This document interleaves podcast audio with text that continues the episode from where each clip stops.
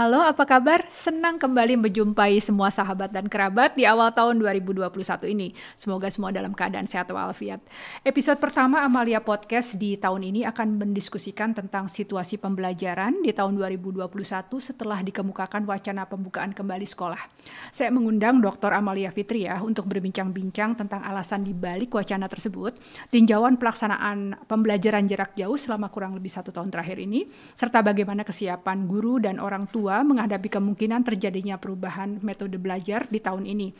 Dr. Amalia Fitriah atau yang lebih akrab dipanggil Mbak Amel menyelesaikan S1-nya di Departemen Hubungan Internasional FISIP UI Master dan PhD dalam bidang Development Studies di Massey University New Zealand. Saat ini Mbak Amel adalah analis kebijakan di Balitbank Kementerian Pendidikan dan Kebudayaan dengan ketertarikan dalam bidang kebijakan pendidikan dan prakteknya di Indonesia dan kawasan Asia Tenggara, pendidikan dalam konteks desentralisasi dan politik lokal.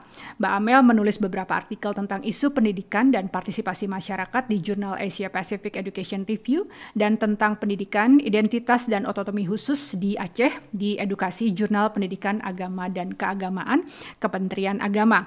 Simak perbincangan kami berikut ini.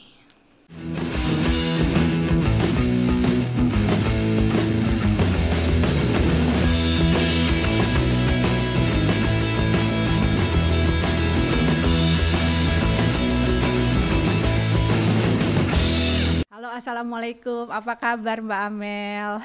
Waalaikumsalam, kabar baik Mbak Lia. Aduh terima kasih ini sudah ketiga kalinya bersedia diundang di podcast saya. Kayaknya iya. ini yang ketiga benar-benar betul harus disiapkan nih door prize-nya nih. boleh Neutrogena boleh? Neutrogena. Tadinya mau sembako terus ganti payung tapi kayaknya sekarang skincare aja ya karena banyak di rumah banyak waktu untuk perawatan ini perawatan wajah ya Mbak Mel ya. Sekali lagi terima kasih. ya.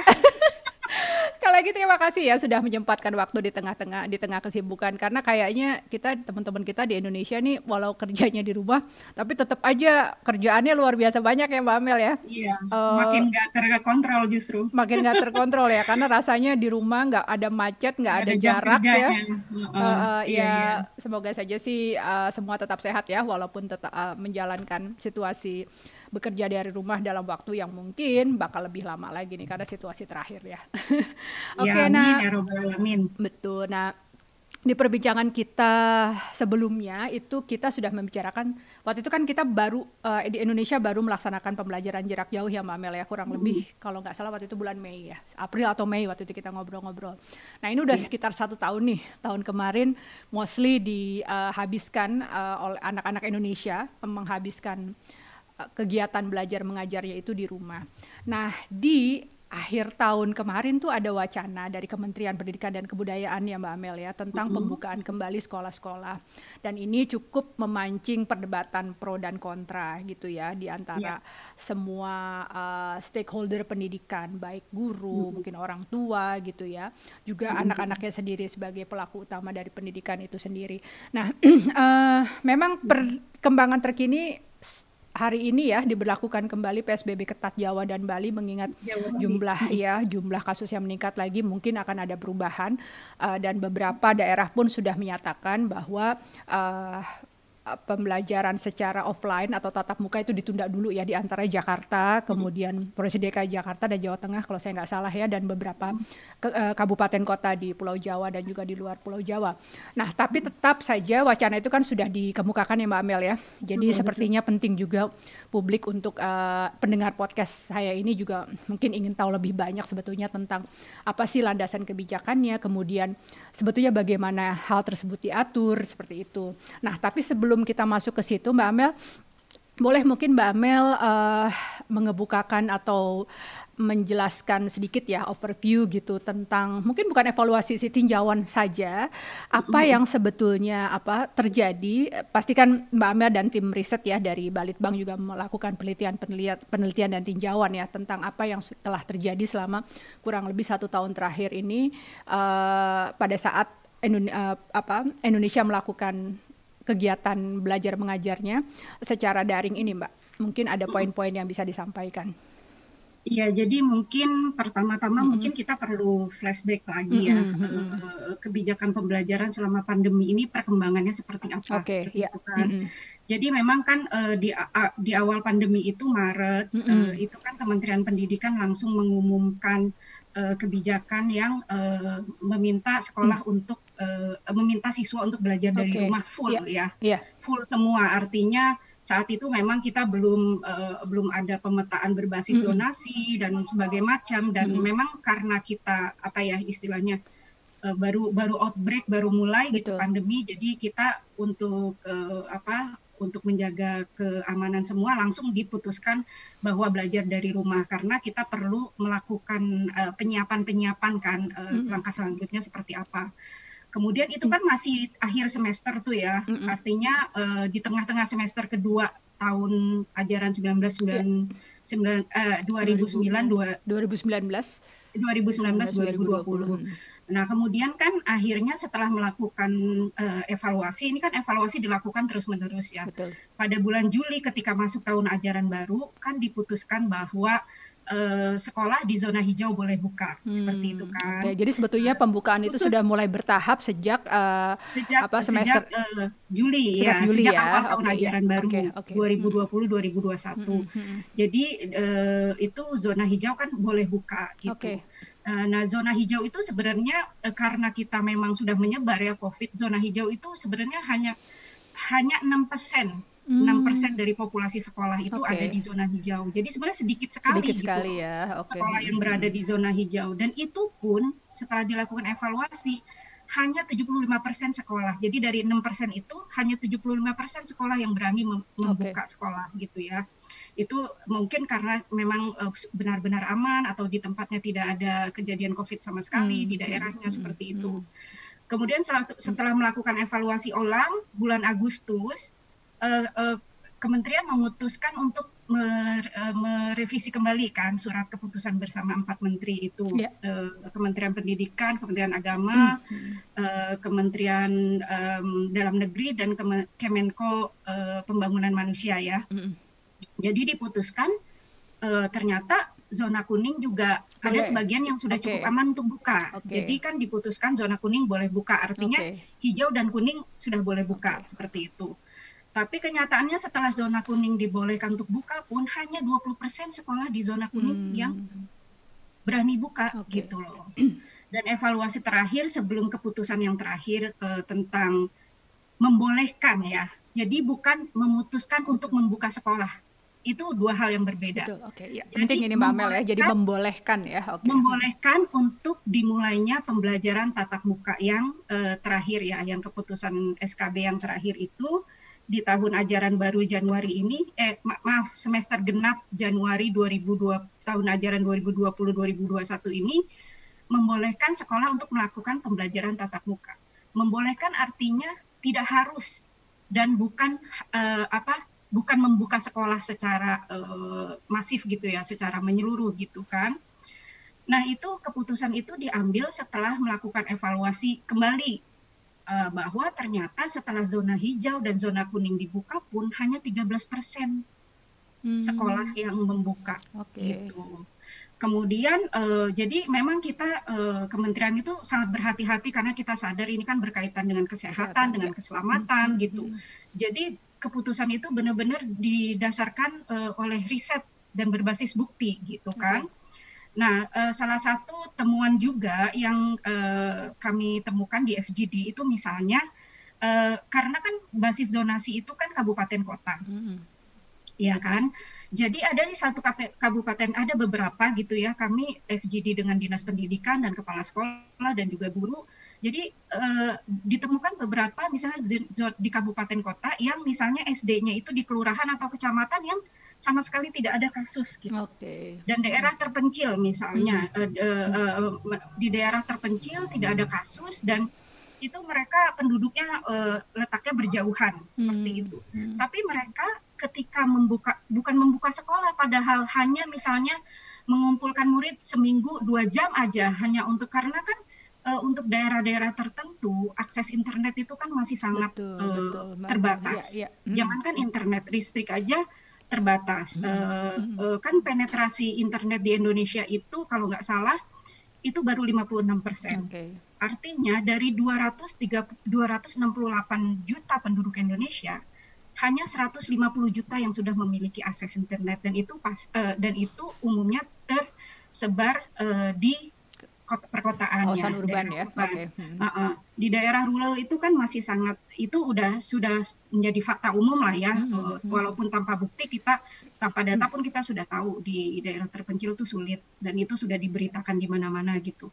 Nah, mereka-mereka ini sebenarnya sangat butuh untuk ke sekolah atau bertemu dengan guru walaupun misalnya di luar sekolah seperti itu dengan terbatas misalnya dalam kelompok kecil itu pun mereka tidak bisa melakukan hmm. karena status zona kabupaten kotanya uh, uh, merah, hmm. walaupun di daerah di misalnya di kelurahannya, di desanya, di kecamatannya aman, mereka tetap bisa tidak bisa melakukan okay. karena itu kan uh, berlaku untuk satu uh, zonasi okay, satu okay. satu kabupaten kota kan hmm, gitu. Hmm, hmm. Jadi banyak uh, ada beberapa temuan seperti itu dari pendalaman di FGD gitu kan. Kemudian juga ditemukan bahwa uh, jadi ada tiga hal yang uh, jadi pertimbangan utama kementerian ya. Pertama itu tentang uh, potensi hilangnya pembelajaran atau learning loss ya kalau di uh, istilah populernya itu learning loss. Jadi kelamaan tidak belajar tatap muka dan tidak bertemu guru dan tidak berinteraksi secara langsung itu memiliki potensi learning loss. Okay.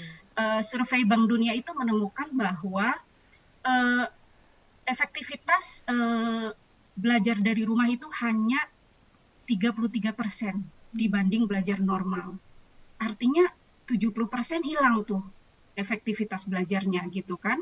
Uh, sorry bukan efektivitas capaian hasil belajarnya capaian hanya 33 persen dibanding uh, belajar normal gitu kan.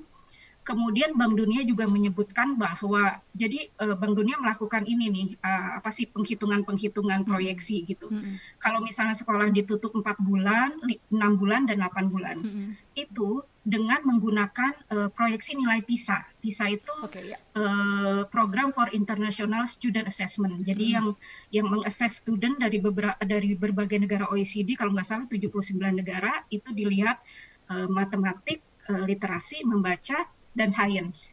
Itu Indonesia aja uh, diambil oleh Bank Dunia dari literasinya ya. Nilai literasi Indonesia itu 2018 itu 371.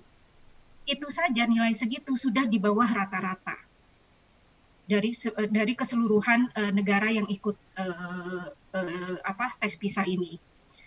Nah, kalau sekolah ditutup 4 bulan itu potensi turun nilai 371 itu jadi 360. Hmm. Kemudian kalau dia ditutup enam bulan, hmm. dia potensinya uh, turun jadi tiga eh, tiga lima lima kalau nggak salah dan kalau ditutup 8 bulan hanya 350. Nah, ini untuk menunjukkan learning loss-nya itu uh, signifikan uh, ya, Mbak, di ya? situ ya? gitu hmm. kalau dikuantifikasikan gitu okay. kan. Hmm.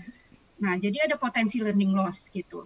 Uh, nah, potensi learning loss ini uh, diperparah dengan kesenjangan kalau di di dalam konteks Indonesia. Iya. Artinya yeah. uh, siswa yang di urban dengan akses internet yang memadai, dengan pendampingan orang tua yang memadai, dengan uh, lingkungan yang menunjang, mereka tidak harus kerja, tidak harus membantu orang tua dan sebagainya gitu ya. Uh, itu uh, kemungkinan akan uh, capaian belajarnya hilang hilang nggak seberapa atau hmm. sedikit gitu ya tapi tapi tetap hilang ya mbak uh, tetap, walaupun tetap di setting urban dengan dukungan orang tetap, tua tetap ya oke okay.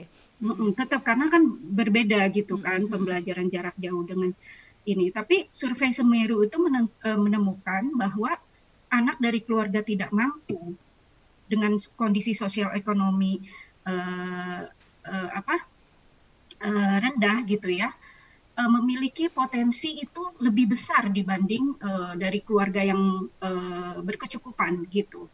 Jadi uh, learning gap itu itu semakin melebar jadi kalau sebelumnya memang sudah ada learning gap antara uh, mahasiswa eh, siswa dari keluarga mampu dan keluarga tidak mampu, uh, learning gap ini makin melebar dengan hmm. adanya PJJ ini karena okay. itu tadi akses yang hmm. tidak merata, pendampingan orang tua yang tidak sebagus dari keluarga kurang mampunya. Ini dilihat dari uh, apa uh, learning loss-nya ya.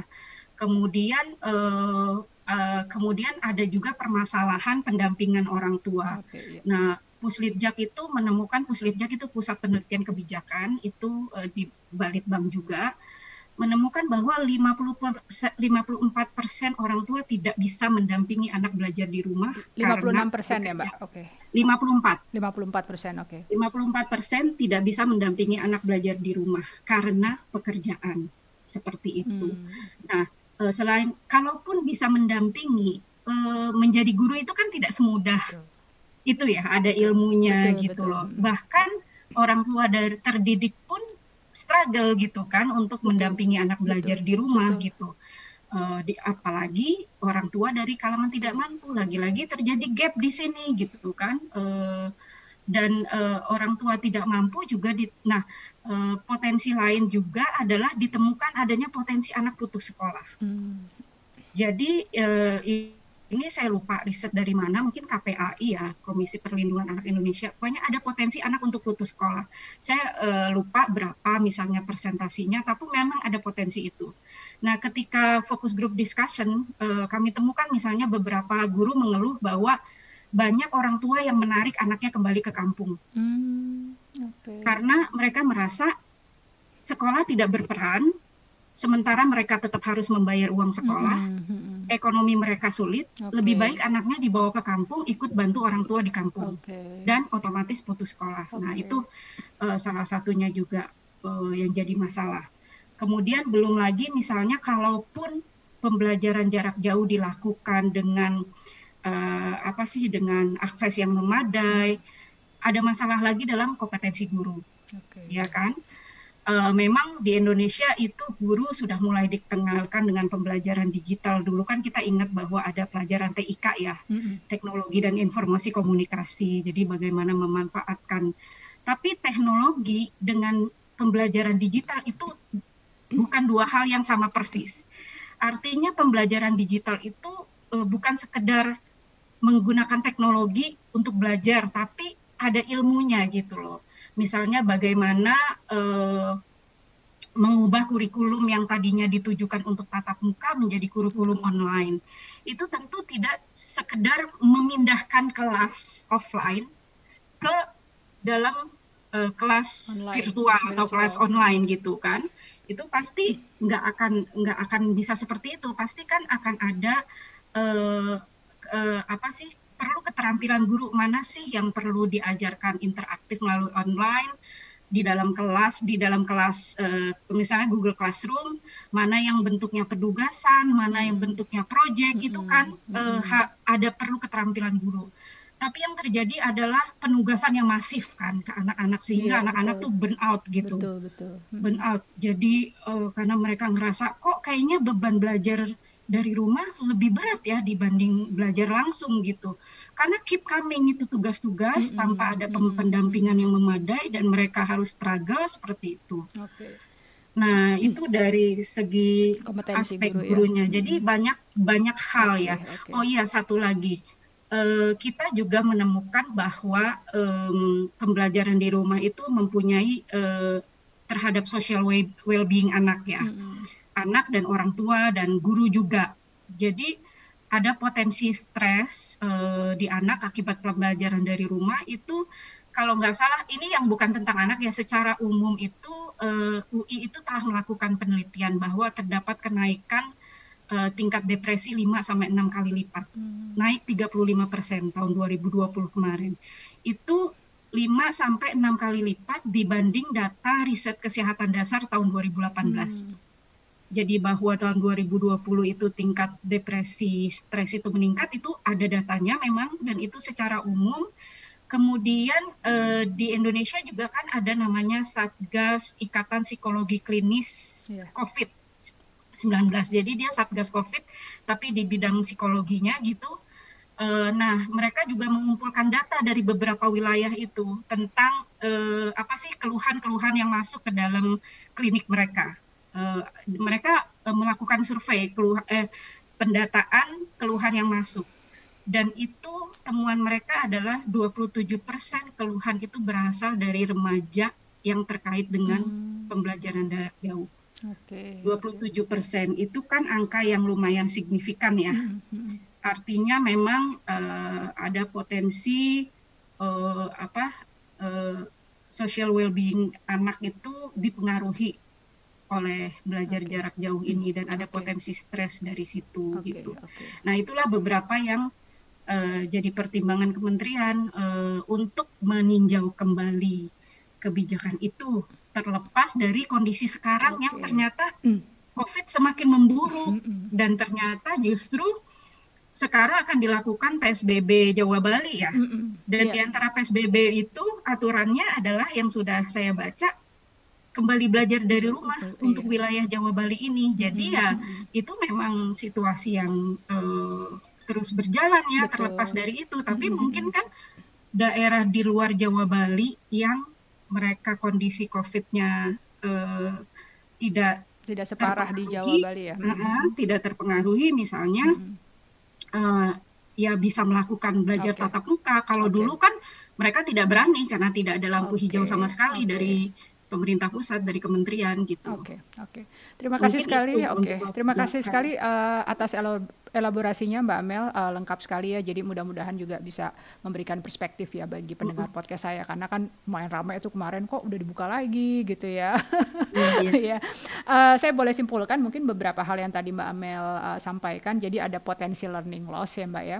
Kemudian uh -uh. juga ada ancaman anak putus sekolah ya karena uh, itu tadi orang tua tidak melihat ada benefit apa-apa dari sekolah sekarang ya. Kan mungkin orang tua mikir ngapain cuma di sekolah? gitu. Eh cuma di rumah iya. aja kan nggak berangkat ke sekolah gitu. Dan akhirnya uh, apa, membawa anak mereka bisa ke kampung dan akhirnya ber, uh, uh, berakibat pada putusnya mereka sekolah gitu. Dan kemudian juga ada masalah kompetensi guru yang mungkin nanti bisa kita bicarakan di uh, pertanyaan selanjutnya dan juga stres pada hmm. anak.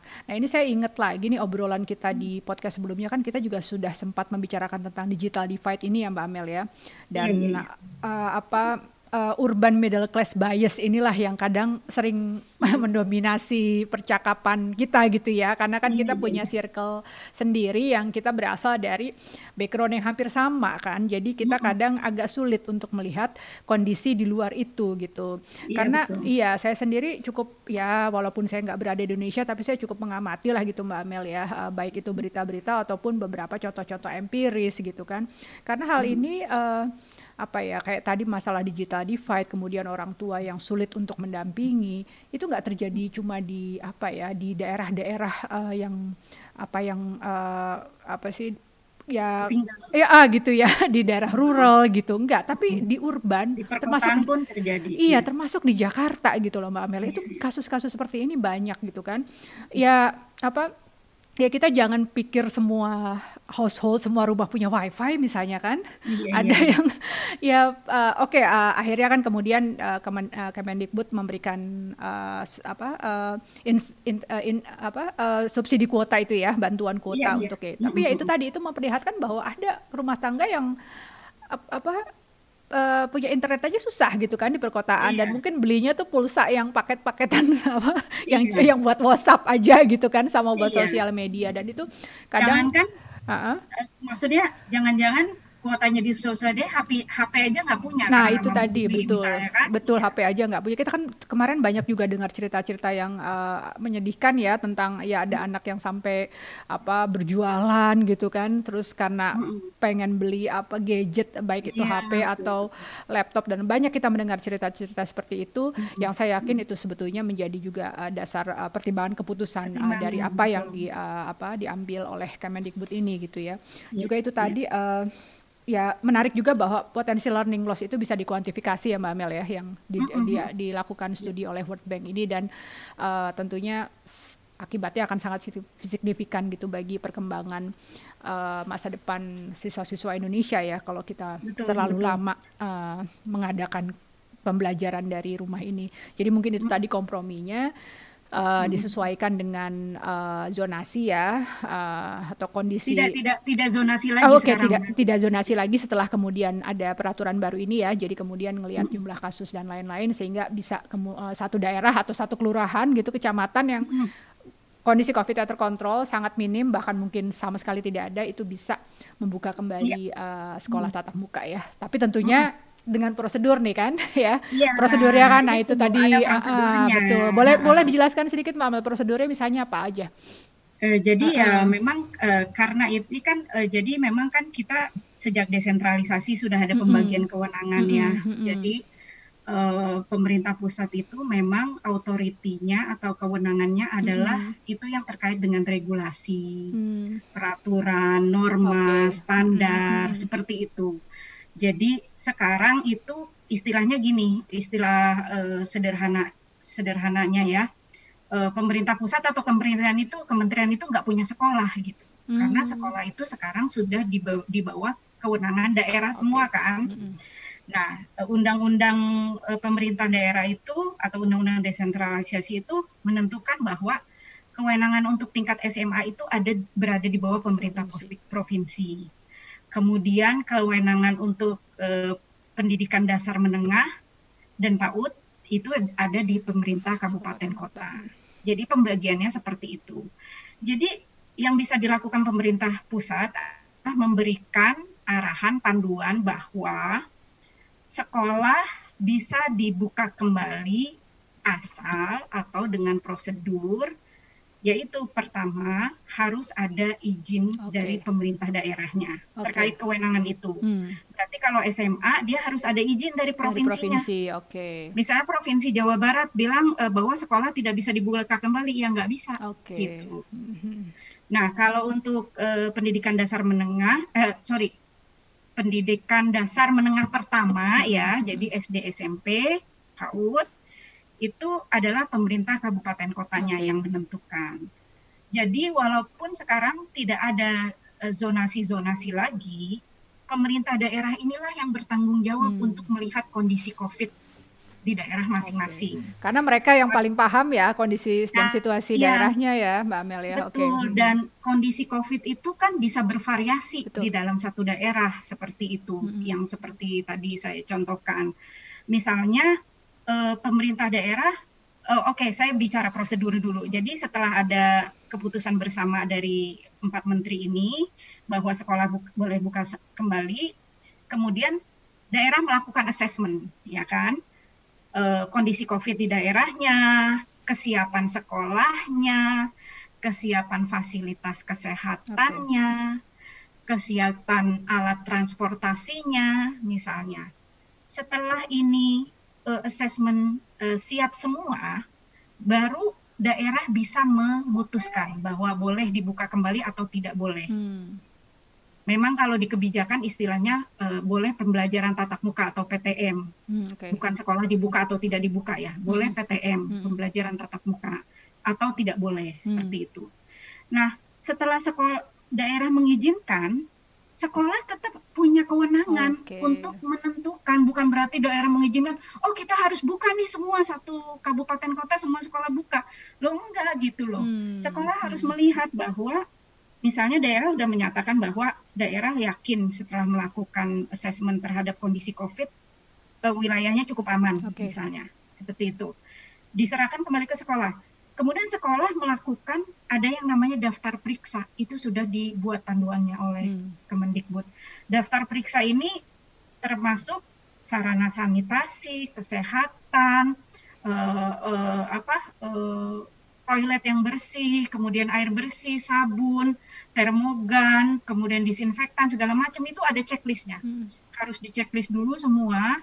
Kemudian mereka paham nggak prosedur eh, protokol kesehatan, jaga jarak, pakai masker, Cuci tangan. eh, kemudian da- ya yang seperti itu. Kemudian jaga jarak pun diatur Hmm. eh, di panduan itu bahwa eh, minimal satu setengah m. Hmm. Artinya kalau kelasnya itu sekian meter persegi, itu harus di harus diakses oleh sekolahnya. Berarti ini cuma muat berapa siswa Oke. gitu dengan aturan satu setengah m itu. Kemudian pembatasan jumlah siswa yang boleh di kelas. Itu maksimal kalau untuk pendidikan dasar menengah itu setengah dari kuota. Hmm. Jadi kan standarnya satu kelas itu di pendidikan dasar menengah itu 36 anak. Hmm. Berarti maksimal cuma boleh 18. 18, Itu oke. maksimal. Artinya boleh 5, boleh 6, boleh 8 Oke. gitu. Tapi nggak boleh lebih dari 18. Hmm. Kemudian kalau di PAUD itu standarnya 15 cuma boleh masuk lima anak Hmm. per kelas. Oke. Di SLB juga begitu, cuma boleh masuk lima anak. Jadi sangat ketat gitu. Dan ini boleh dilakukan secara eh, sistem shifting. Mm-mm. Rom, eh, apa ya shifting itu apa ya? Bergiliran. Bergiliran. Mm. Bergiliran. Jadi jangan berpikir bahwa oh PTM berarti sekolah dari jam 9 sampai jam 3 yang enggak seperti itu gitu loh. Ini kita situasinya beda gitu loh. Mungkin sekolah satu kelas dia misalnya masuk seminggu dua kali atau seminggu tiga kali. Kemudian di kelas pun dia misalnya hanya tiga jam karena dia misalnya dapat shift pagi, nanti yang shift sore tiga jam lagi. Nah itu sekolah yang mengatur sesuai dengan kondisinya. Ada sekolah yang luas dengan murid sedikit, ada sekolah yang sempit dengan murid banyak, misalnya seperti itu. Nah belum lagi protokol kesehatan. Kemudian sekolah juga harus melakukan pendataan warga sekolah. Mm. Jadi benar-benar harus di, didata nih. Siswa ini eh, dari siswa ada yang pot- ada yang kena COVID atau enggak, ada keluarganya yang kena COVID atau enggak, ada yang punya potensi eh, pernah dari eh, berinteraksi dengan orang yang pernah kena COVID atau enggak. Gurunya juga begitu. Tenaga pendidikannya juga misalnya pelayan sekolah dan segala macam. Dan eh, hal-hal yang seperti itu sudah diatur di daftar periksa dan daftar periksa inilah yang harus dipenuhi oleh sekolah. Jadi nggak semudah itu membuka sekolah gitu. Oke. Jadi setelah daerah mengizinkan, Sekolah. eh, ya. sekarang bolanya ada di sekolah. Oke. Sekolah melakukan evaluasi, kemudian hasil evaluasi sekolah itu nanti di, di artinya di dinas pendidikan ini menyetujui atau enggak Mm. gitu. Mm. Kalau dinas pendidikan merasa sekolahnya belum siap, tidak akan diberikan izin Hmm. gitu. Oke. Nah setelah itu pun sekolah misal merasa w- kepala dina eh, apa pemdanya sudah oke, sekolah sudah oke. Tiba-tiba orang tuanya merasa mereka belum Mm. belum berani me- melepas anaknya ke sekolah.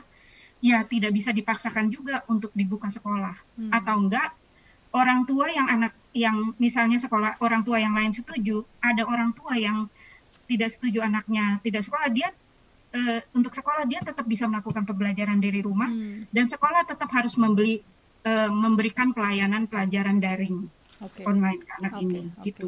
Oke. Jadi memang eh, sangat sangat berjenjang dan tidak semudah tidak semudah oh sekolah boleh dibuka terus tiba-tiba semua buka gitu loh tanpa oke. ada eh, apa asesmen yang memadai Oke, seperti oke. itu. Uh, terima kasih lagi penjelasannya Mbak Amel tadi uh, penting sekali ya bahwa ini dilakukan secara berjenjang gitu. Jadi tidak Iya. uh, langsung kelihatannya cuma apa kayak komando dari pemerintah pusat gitu dari Kemendikbud enggak ya. Ini uh, Iya, benar-benar apa sesuai desentralisasi. Jadi ini adalah wewenang baik itu pemerintah provinsi ataupun kabupaten kota kemudian dikonsultasikan ke sekolah ya. Ke sekolah harus benar-benar Iya.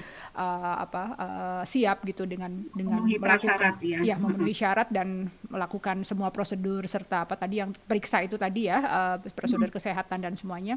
Dan yang terakhir tetap keputusan di tangan orang tua ya seperti itu. Betul. jadi kalau orang dan tua tetap mm-mm, tetap uh, dan tetap sesuai dengan arahan Pak Menteri uh, uh, kesehatan tetap nomor satu. Kesehatan dan keselamatan siswa tetap nomor satu. Artinya ketika misalnya dibuka langsung ditemukan kasus ya langsung dievaluasi ulang lagi. Oke. Mhm. dan langsung uh, apa kalau perlu ditutup harus ditutup oke lagi oke oke seperti itu oke Uh-uh. nah ini Jadi boleh sekalian gitu. Oke, ini boleh sekalian mengklarifikasi nih kayaknya di medsos kan kayak cukup banyak nih berita-berita yang eh, y- ya itu tadi ya karena mungkin eh, banyak juga yang masih menduga-duga sebetulnya akan seperti apa prosedurnya.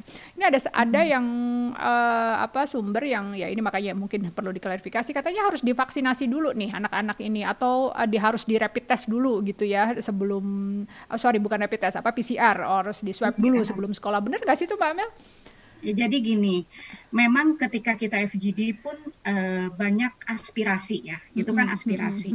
Aspirasi dari guru dan kepala sekolah yang Oke. meminta bahwa sebaiknya untuk eh, sekolah dibuka kembali harus dipastikan orang yang ke- datang ke sekolah itu udah aman semua Oke. gitu loh. Jadi istilahnya kita masuk ke satu lingkungan kita harus pastikan dulu yang masuk ke situ eh, semua sudah aman gitu. Tapi lagi-lagi eh, tes PCR dan yang lain-lain itu kan memerlukan dana Betul. Gitu. Jadi itu dikembalikan lagi ke daerah. Apakah daerah mampu untuk menyediakan dana itu? Dan saat ini belum ada eh, apa ya, belum ada kebijakan dari pemerintah pusat untuk melakukan itu secara massal gitu. Mm-mm. Jadi belum ada kebijakannya okay, untuk okay. Hmm, hmm, hal seperti itu. Jadi itu sifatnya masih aspirasi. Oke, okay, oke. Okay. Gitu. Kalau saya tidak salah memang itu sa salah satu saran yang dikemukakan oleh Ikatan Dokter Anak Indonesia sih, Mbak. Jadi sebaiknya Betul. memang dilakukan uh, tes dulu ya, PCR dulu untuk anak-anak. -hmm. Tapi sekali lagi itu kan hanya usulan ya, tidak berarti kemudian yeah. menjadi sebuah uh, apa peraturan atau kewajiban yang harus dilaksanakan seperti itu. Oke. Okay, iya, yeah, uh, Oke, terima kasih Mbak Mbak. Nah, tadi ada satu poin menarik nih bahwa uh, kalau orang tua tidak mengizinkan anaknya masuk gitu ya, uh, hmm. tapi kemudian sekolah tersebut sudah uh, memenuhi persyaratan untuk kembali membuka pelajaran tatap muka PTM itu tadi. Hmm. Nah, pihak sekolah masih harus uh, berkewajiban memberikan materi-materi pelajaran secara online, secara daring. Nah, berarti yeah. kan di sini sekolah dan guru tentunya di sini itu dituntut untuk melakukan hybrid system gitu kan. Jadi mereka Betul. online juga, offline juga. Nah, tadi Betul. nyambung lagi dengan pembicaraan kita sebelumnya bahwa pada saat memberikan uh, pembelajaran online ini itu juga banyak sekali yang harus di catch up oleh guru-guru kita kan karena ya memang mm. ini unprecedented ya Mbak. Jadi walaupun sudah pernah ada mungkin materi sebelumnya tapi langsung dilaksanakan dalam jangka waktu yang cepat kan tentunya uh, apa tidak semua bisa melakukan dengan dengan dengan baik uh, apa maksudnya dengan ini ya dengan uh, sesuai dengan apa yang direncanakan seperti itu iya, itu betul. tadi akhirnya uh, ujung-ujungnya ngasih tugas yang banyak banget ya iya. sampai anak-anak burn out gitu padahal yeah. mungkin kan ada metode lain seperti project atau yang lain-lain yang bisa dilakukan nah ini yeah. dengan kemungkinan adanya hybrid system ini ini gimana kira-kira nih mbak kesiapan dari guru gitu mereka apa tambah overwhelmed nggak nih kayaknya nih ya menghadapi Sepertinya ini gitu, gitu ya. Iya. Ya, jadi memang kalau kalau pendapat pribadi hmm. saya sendiri adalah ini memang masa-masa yang berat ya hmm. untuk guru betul, karena betul. guru dituntut untuk belajar dengan cepat sesuatu hmm. hal yang baru dan untuk bertransformasi gitu kan. Dan uh, hybrid learning ini kan ya memang uh, secara ideal, secara konsep kan memang udah ada sudah lama hmm. gitu kan. Hmm. Tapi mungkin kalau kita tidak dipaksa dengan keadaan COVID, mungkin kita tidak belum secepat ini okay, gitu loh iya. melakukan mm -hmm. ini dengan uh, hybrid system itu. Tapi saya pikir guru-guru itu sudah mulai menerapkan ya mm. uh, hybrid learning ini walaupun dalam uh, apa ya dalam format yang masih uh, sederhana seperti itu gitu. Jadi uh, perpaduan antara pembelajaran on online dengan offline ya. Jadi ya salah satunya ketika online itu yang interaktif, misalnya offline itu ya dengan penugasan-penugasan atau proyek seperti itu. Hmm, nah, okay. kita juga menyadari bahwa ini adalah uh, hal yang sangat berat untuk guru dan juga hmm, siswa. Hmm. Uh, kalau kesiapannya terus terang saya kesiapan guru untuk hybrid learning ini terus terang saya belum uh, sempat membaca hmm. penelitian-penelitiannya gitu ya, ataukah memang sudah ada atau belum. Uh, tapi uh, memang jangankan untuk hybrid, untuk yang apa istilahnya full online learning aja uh, guru-guru masih struggle hmm. gitu ya. Dan hybrid ini kan butuh uh, apa ya?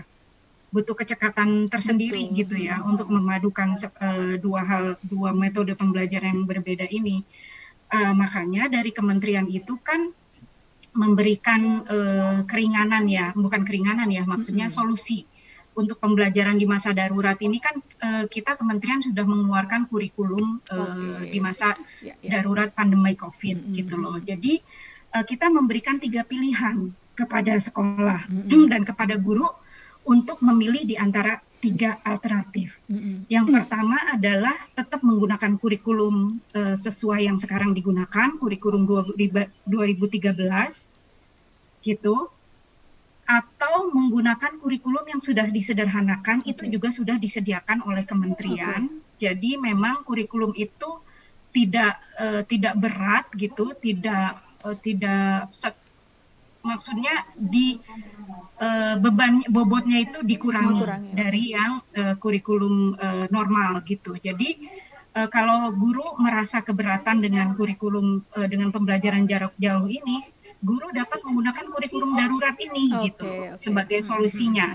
Atau boleh juga sekolah mengembangkan kurikulum sendiri. Oh, Jadi kurikulum okay. darurat ala sekolah misalnya okay, ya. uh, sekolah merasa aduh kurikulum yang dari kementerian terlalu berat, tapi dari yang da, yang darurat juga kayaknya terlalu sederhana gitu. Misalnya hmm. dia mau mengcreate sendiri okay. kurikulum yang disederhanakan versi sekolah atau di, di bukan disederhanakan ya disesuaikan gitu versi sekolah. Mm-hmm. Jadi kementerian itu sudah sangat memberikan apa ya ruang gerak yang fleksibel ya, yang cukup, cukup gitu ya, okay. untuk mm-hmm. bagaimana uh, delivery kurikulum itu tetap bisa dilakukan, mm -hmm. tapi target-targetnya mungkin dikurangi okay. uh, dengan tetap tidak mengorbankan pembelajaran siswa okay. seperti itu. Okay. Ya, itu ya, yang dilakukan kementerian dan kementerian juga saat ini sangat aktif memberikan pelatihan-pelatihan kepada guru, okay. bagaimana membuat model pembelajaran uh, secara online seperti itu, kemudian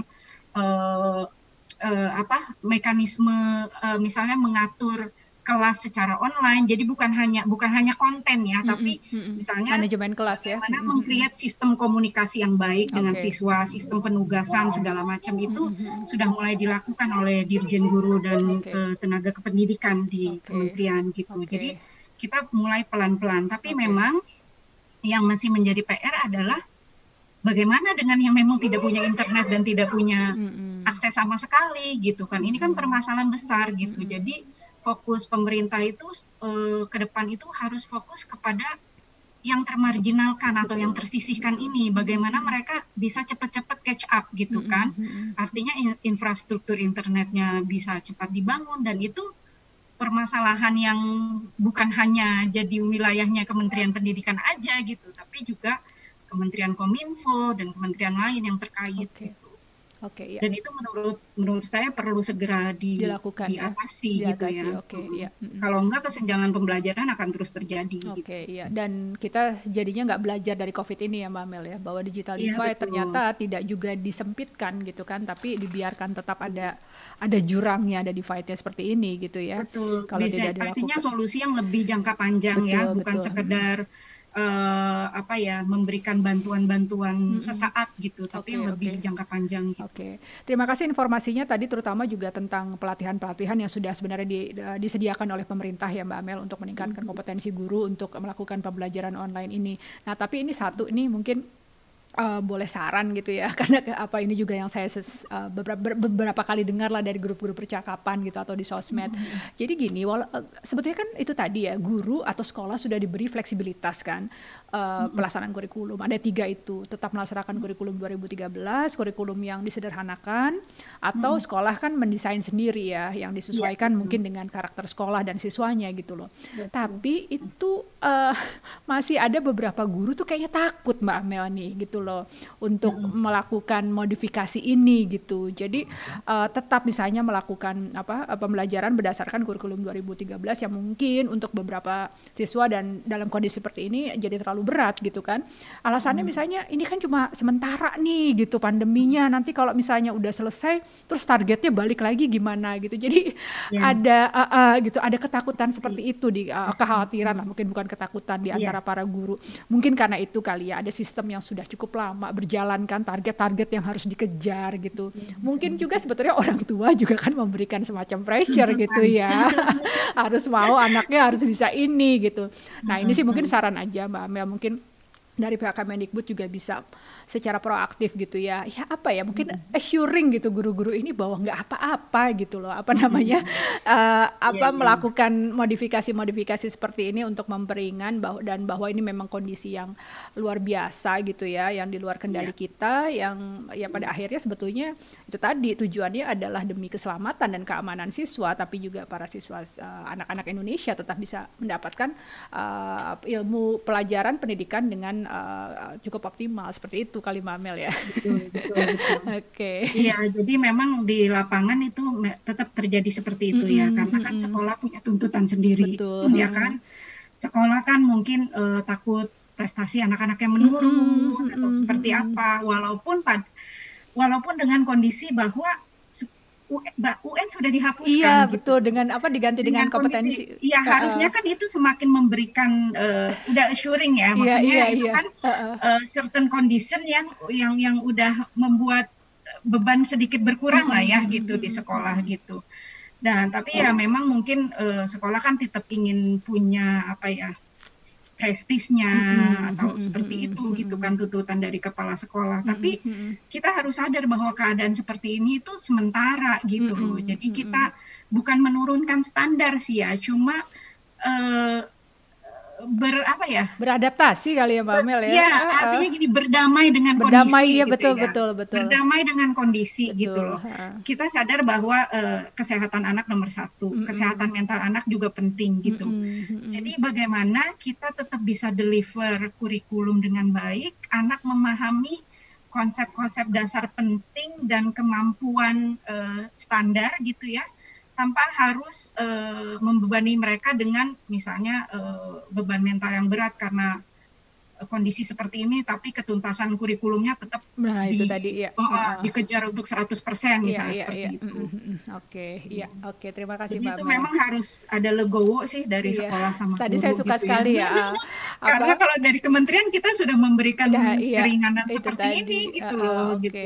saya suka dengan istilah Mbak Amel berdamailah dengan kondisi ini ya. Mungkin Iya, pasti iya. tidak tidak apa tidak semua target-target yang biasa kita coba capai di masa normal Iya. tuh akan bisa kita eh, lakukan gitu loh di masa pandemi Setuju. ini ya. Iya Oke. betul betul. Oke, nah ini yang tera- terakhir nih Mbak Amel sebagai pemerhati dan praktisi kebijakan, tapi sekaligus juga kan sebagai orang tua nih ya, masih Iya, iya, punya apa?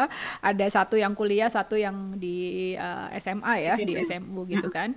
Eh, mungkin ada nggak sih Mbak, bukan pesan sih ya, mungkin inilah apa tips-tips atau eh, sepatah dua patah kata nih buat sesama orang tua gitu atau juga Sesama mungkin untuk ya. guru-guru untuk menghadapi eh, kemungkinan perubahan pembelajaran di tahun 2021 ini Mbak. Ya terutama itu tadi ada kemungkinan sekolah masuk lagi atau seperti ini ya. Kita kan terus berjalan gitu terus apa namanya ada ada ada ada rencana masuk tapi kemudian jumlah covid tinggi kemudian eh, online lagi dan lain-lain mungkin ada pesan-pesan sedikit mbak yang bisa dibagi Iya kalau saya bilang sih kalau Hmm. ke orang tua ya pertama kita memang harus sangat hati-hati ya dengan Hmm. COVID ini. Mm-mm. Tapi kan eh, kita juga harus menjaga kesehatan mental juga itu penting. Mm-mm. Jadi. Eh, paranoid yang berlebihan atau Mm-mm. yang seperti itu itu sebaiknya kita kita hindari. Mm-mm. Kemudian kita itu orang tua adalah yang paling tahu tentang anak kita Oke. ya. Mm. Artinya eh, setiap anak beda. Mungkin ada anak yang memang dia happy happy aja sendiri, Mm-mm. lone dinner Mm-mm. gitu kan. Mm-mm. Terus dia happy belajar di rumah. Tapi anak ada anak yang mungkin butuh sesekali ketemu temennya Iya, gitu loh. iya. Uh, uh, kan Eh, nah ya itu sekali lagi itu kebijaksanaan kita gitu keputusan ada di tangan kita dan saya pikir jangan jangan terlalu terpengaruh oleh eh, apa ya maksudnya pendapat orang bisa beda-beda Mm. gitu tapi kita yang paling tahu kondisi kita kondisi Mm. kesehatan anak kita kondisi keluarga mental kita anak ya kita gitu Mm-mm. jadi Mm-mm. se- eh, sebelum memutuskan benar-benar harus dipikirkan baik-baik eh, apakah akan mengirim kembali anak ke sekolah atau kalau kita ngerasa kita siap kok anak kita di rumah gitu. Dan biarin aja teman-temannya sekolah tapi kita anak kita tetap di rumah ya it's okay gitu loh. Tapi kalau juga memutuskan bahwa oh kayaknya sudah aman gitu. Kalau saya ngelihat sih kalau untuk Jakarta Jabodetabek memang Masih masih, ngeri ya. ya saat ini. Ah, kalau misalnya untuk daerah yang kita lihat mungkin udah aman asalkan anak-anaknya itu benar-benar mene- apa mematuhi protokol kesehatan, kemudian eh, apa sekolah juga sudah siap dengan segala fasilitas dan juga belajarnya tidak full time misalnya seperti itu. Bolehlah misalnya kita mengirim anak ke sekolah misalnya seminggu sekali atau Oke. dua kali gitu loh. Mm-mm. Dan itu terus terang di sekolah anak saya pernah dicoba dilakukan Oke. gitu pernah dicoba dilakukan eh, walaupun akhirnya tutup lagi karena itu Hmm. eh, waktu itu masih belum boleh dan itu memang eh, ada perbedaan di di kondisi psikologis Mm-mm. anak pasti gitu lebih loh. happy Jadi, ya ketemu ya, lagi dia lebih teman-teman. lebih ceria Lebih dan ada ceria, kayak ada semangat iya, baru iya. ada ini gitu loh tapi ya kita benar-benar harus lihat sikon gitu loh jangan juga karena itu terus kita mengorbankan kesehatan, Kesehatan yang paling utama Oke, gitu oke. Terus satu lagi, eh, kita mungkin punya pemikiran seperti itu, tapi kita harus sadar bahwa Indonesia tuh luas, beragam, dan eh, Indonesia itu bukan cuma Jakarta, Jawa gitu loh. Banyak daerah terpencil di pedesaan yang tidak ada listrik, tidak ada, dia mungkin butuh ketemu guru, mungkin butuh ke sekolah, dan daerahnya misalnya jauh dari senternya penyebaran COVID gitu. Kenapa enggak mereka dibolehkan buka? gitu. Hmm. Untuk untuk kondisi-kondisi yang seperti ini, jangan juga kita meminta bahwa mereka harus tutup juga gitu. Hmm. Karena misalnya kita orang Jakarta nggak bisa sekolah, misalnya, terus mereka juga yang di daerah walaupun nggak nggak kena COVID atau ya, terus harus ada kebijakan yang seragam gitu ya. Okay. Mungkin itu yang tidak yang jadi pertimbangan pemerintah pusat bahwa kita nggak bisa seragam karena kondisinya berbeda-beda uh, ya. Memang uh, berbeda-beda dan kemudian juga kesenjangan juga sudah semakin Betul uh, terjadi gitu loh. Jadi kita memang benar-benar harus uh, meluaskan kacamata kita gitulah ya mm -hmm. untuk melihat dalam perspektif yang lebih luas gitu. Oke, okay, oke. Okay. Gitu, ya, oke, okay. ya deh. Terima kasih banyak Mbak Amel atas waktunya kesempatan ketiga ini. Tuh saya ingat pertama Mbak Amel pertama tuh dari uh, versi podcast yang baru ada suaranya aja. Terus kedua video tapi pakai foto sampai sekarang yang pakai gambar nih luar biasa ya, ya, kayaknya. Ya. Uh, uh. Berarti pembelajaran digitalnya pembelajaran digital kita bareng-bareng ya Mbak Amel. Oke, okay, uh, sekali lagi terima kasih atas semua insight dan informasinya sangat berguna Mbak Amel juga pendapatnya. Uh, insya Allah semudah-mudahan ini uh, juga akan sangat bermanfaat bagi pendengar podcast saya amin, karena amin, ya. itu saya juga banyak mendengar uh, banyak pertanyaan gitu, banyak kebingungan lah di karangan para orang tua hmm. dan juga ada beberapa teman guru gitu ya tentang uh, hmm. apa wacana pembukaan pembolehan kembali gitu ya pembelajaran tatap muka ini. Mudah-mudahan ini bisa menyumbang lah ya bagi kebingungan-kebingungan yang terjadi ini. Tapi iya. itu tadi Semoga. Uh, Ya, keywordsnya kita berdamai lah ya dengan kondisi COVID ini gitu ya. Dan juga um, kita juga tadi pesan Mbak Amel terakhir bagus banget bahwa kita harus melihat Indonesia itu secara secara komprehensif, secara utuh gitu ya. Jadi kita nggak bisa melihat Indonesia cuma dari perspektif urban dan kelas menengah dan Jakarta dan Jawa aja, tapi Indonesia luas dengan berbagai variasi kondisinya dengan juga dengan faktor kesenjangan yang mungkin karena selama COVID ini uh, semakin luas terjadi ya Mbak Amel ya. Jadi kita harus yeah. lebih uh, fair gitu loh melihat uh, negara kita ini dengan berbagai kondisinya termasuk ini tadi untuk masalah pendidikan yang sedang dijalankan. Oke, ya. salam buat keluarga, buat anak-anak juga buat suami salam di rumah. Juga buat suami. Iya. Tetap sehat ya Mbak Mel. Um, Sama Mbak ya, salam juga buat keluarga di rumah, mungkin buat uh, Mas Menterinya juga uh, masih ini kayaknya nih terus ini ya, terus apa banyak sekali agendanya di tahun ini karena kan mau ada asesmen apa? Asesmen nasional itu ya. Iya, asesmen nasional ya. Oke, okay. mudah-mudahan ya, itu bisa PR baru lagi PR gitu. baru lagi betul mudah-mudahan bisa terlaksana dengan baik. Terima kasih. Salam sehat Mbak Amel, tetap semangat. Sama. Assalamualaikum warahmatullahi wabarakatuh. Waalaikumsalam warahmatullahi wabarakatuh.